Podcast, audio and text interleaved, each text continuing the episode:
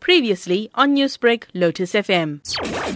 Well, I think that figure of 500 billion is probably a very gross underestimate of the real co- cost of corruption and state capture in South Africa in recent years. I think uh, it's going to take us several years still before we're able to compute the actual cost of maladministration and mismanagement over the, the nine years of Zuma rule. I think in addition to looking at just at the, the, the cost of money squandered, we also have to uh, factor in the costs associated with destroying institutions of governance, the NPA, the Hawk, the South African Revenue Service, and a whole range of state-owned enterprises. So I think well, when we finally come to a figure, it's going to be something uh, way in excess of 500 billion rand. Taking into consideration that Zuma's corruption trial has been postponed and the Commission of State Capture enters its second year, why is there no immediate action being taken?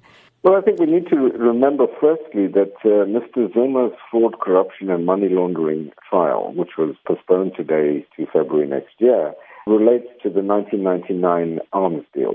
Nothing to do with the current wave of state capture and the investigation being conducted by the Zondo Commission of Inquiry. It's quite clear that Mr. Zuma has dragged out this process over the last decade and more to try and avoid having his day in court. And as we heard this morning, he now wants to appeal the decision of the, the High Court not to grant him a permanent stay of prosecution. That is just a further delaying tactic by him. I think in relation to the Zondo Commission of Inquiry and the evidence that has emerged there, I think, uh, yes, there's a, there's a great deal of impatience amongst members of the public as to why prosecutions have not followed. But people need to understand that one can't simply take the evidence that is presented there and take it to court on a criminal charge.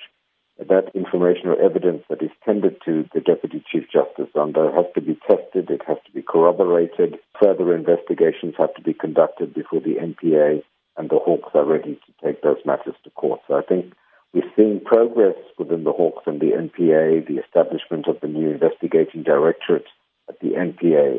So I think we can expect that uh, some of those prosecutions will be coming to court shortly. Newsbreak, Lotus FM, powered by SABC News.